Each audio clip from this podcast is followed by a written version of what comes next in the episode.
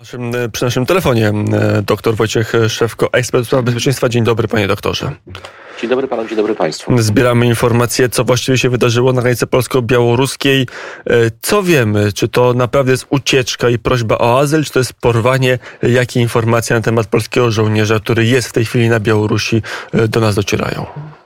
Czy wszystkie media rosyjskie i białoruskie, a to przede wszystkim białoruskie, a za nimi rosyjskie, włącznie z taką panią, która przeprowadza albo przeprowadzała przed chwilą wywiad z tym żołnierzem, twierdzą, że został on zatrzymany po stronie już białoruskiej i że poprosił o azyl polityczny na Białorusi, ponieważ nie zgadza się z polityką rządu wobec uchodźców.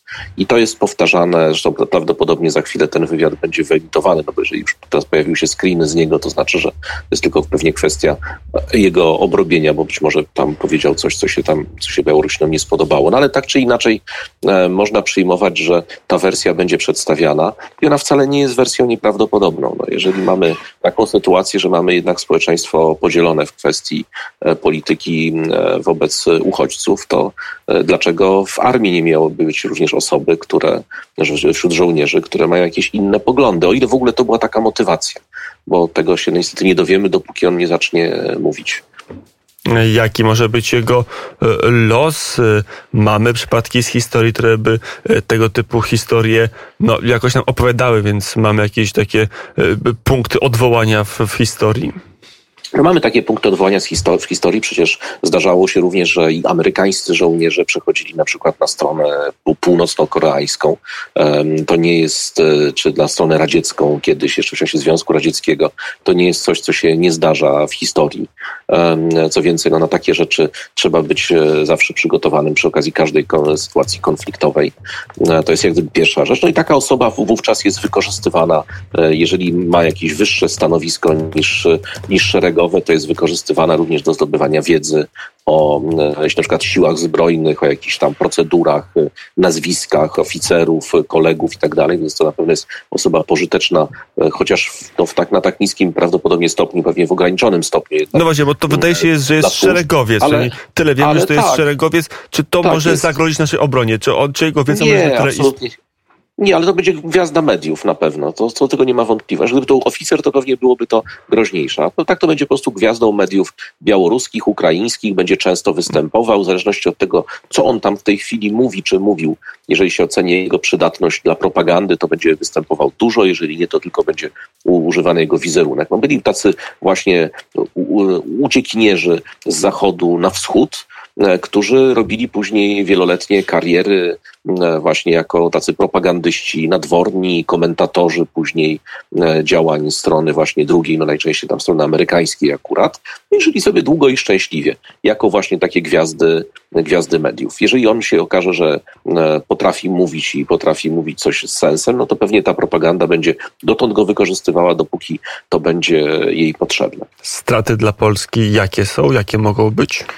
No jest to strata wizerunkowa na pewno dla polskiej armii, bo to oznacza też, że mm, e, z jednej strony e, coś jednak jest nie tak z systemem e, motywacji wychowania tych żołnierzy mm, i że ten wizerunek jednak armii silnej, zwartej, gotowej do obrony granicy cierpi. Będzie to wykorzystywane przez przeciwników rządu. To jest oczywiste, tak? Znaczy to takie, taka pożywka, prezent, prezent na gwiazdkę dla Łukaszenki z całą pewnością, ale również prezent na gwiazdkę dla wszystkich tych, którzy którzy kontestują obecną politykę rządu. No nie ukrywajmy, że to jest e, dosyć silna, e, silne uderzenie propagandowe. Czy znaczenie to ma jakby dla Polski, dla obronności żadne, natomiast w konflikcie hybrydowym, czy generalnie w tej polemice wschodu z zachodem, no to będzie to po prostu wykorzystywane tak bardzo, jak to jest tylko możliwe. A z, a z okresu zimnej wojny znamy bardzo dokładnie scenariusze takiego zachowania. Co się będzie z nim działo? No będzie taką gwiazdą mediów. Różnica tylko jest taka, że e, osoby, które z, z, zachodu udawały się na wschód, zwykle sobie żyły dobrze i szczęśliwie, a te osoby, które ze wschodu na zachód E, się udawały, no to czasami kończyły tak jak Skripal na przykład, e, czy inni uciekinierzy z Rosji. No ale to już jest kwestia, prawda, filozofii. No, mm, Zachód I możliwe ściga osoby z drugiej strony. Działania pojawiają się różne spekulacje, że może nie tylko e, takie czyste pobudki niezgadzania się z polską polityką obrony granicy, polską polityką wobec migrantów, ale na przykład pieniądze. Czy to też jest możliwe, że po prostu polscy żołnierze na granicy, no, jest, są, są zasieki, no ale głos przez zasieki przelatuje, można się dogadać, porozumieć, e, zapłacić. To też jest możliwe? No to każdy scenariusz jest w tej chwili możliwy, no ale taki, żeby przekupili kogoś, żeby przeszedł na stronę białoruską i co, będą go utrzymywać do końca życia, będzie w tym białoruskim raju żył, musząc oglądać się permanentnie, czy go przypadkiem ktoś jednak z Polski nie dopadnie, życie w ciągłej inwigilacji służb, prawda, przecież te służby e, białoruskie czy rosyjskie, czy gdzie go tam nie wywiozą akurat, będą go musiały cały czas chronić. Powstaje pytanie, czy e, ktoś ma tak mało wyobraźni, żeby zdecydować się za jakąś mm, niewielką kwotę pieniędzy to zrobić może być milion jeszcze, on mógł uciekać z zupełnie innych powodów, ale my znamy ten podstawowy powód, który będzie teraz eksploatowany.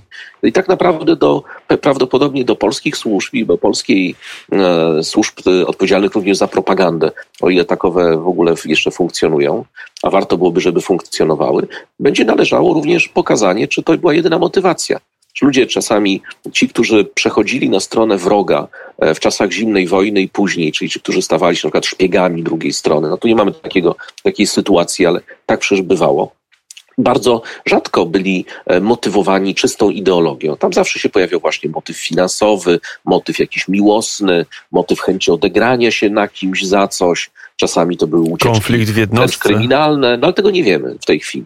E, to już ostatnie pytanie o to, jak tego typu przypadkom zapobiegać. Znaczy, na ile tutaj porażkę poniosło i dowództwo 16 Dywizji, i polski rząd, i cały mechanizm właśnie dbania o morale żołnierzy. No. Czy, czy, czy, to po prostu są takie przypadki, których nie da się przewidzieć i co byśmy nie robili, to i tak zawsze może się to wydarzyć? Panie redaktorze, no największym problemem chyba w tej chwili w polskiej, całej polskiej armii jest to, że każde pytanie, również jeżeli pan by je zadał, polskiej armii, na przykład na temat tego, jak się dba o morale, prawda, czy w ogóle próba dowiedzenia się czegoś o, o tym, jest natychmiast traktowany jako atak prawie że na bezpieczeństwo Polski. Natomiast no właśnie przez to też, że istnieje taki parasol całkowitej tajemnicy i braku dyskusji politycznej na ten temat, e, no to powoduje, że tak naprawdę my się możemy dowiedzieć o tym, co się dzieje z morale w takiej jednostce dopiero po tego typu incydencie, kiedy jest już trochę za późno. W związku z tym wydaje mi się, że polska armia, zresztą czasami pojawiają się takie mm, e, tylko spekulacje, a czasami jakieś przecieki dotyczące właśnie problemów z zaopatrzeniem, problemów z wyposażeniem, problemów z szkoleniami i milionów innych rzeczy. No ale tak zwani sygnaliści są natychmiast uznawani prawie że za zdrajców i, i, i, że, i odmawia się również mediom prawa do zadawania takich pytań, bo to jest, to naraża obronność Polski. Obronność Polski naraża najbardziej e, każde zaniedbanie i każdy, jeżeli to wynikało nie z jakiejś indywidualnej sytuacji, tylko z jakichś zaniedbań, no to zakładamy, że MON powinien wyciągnąć jakieś wnioski, nie mówiąc o konsekwencjach. A jeżeli to jest indywidualna sytuacja, to też należy to przedstawić miastu i światu w ten sposób, żeby e, nie tylko białoruska i rosyjska propaganda była podstawowym źródłem informacji na ten temat. Mm, powiedział dr Wojciech Szewko, ekspert od, ter od, e, terroryzmu, od spraw bezpieczeństwa. Dziękuję bardzo za rozmowę. Dziękuję bardzo. I do usłyszenia na zegarach godzina 12 i 24 minuty.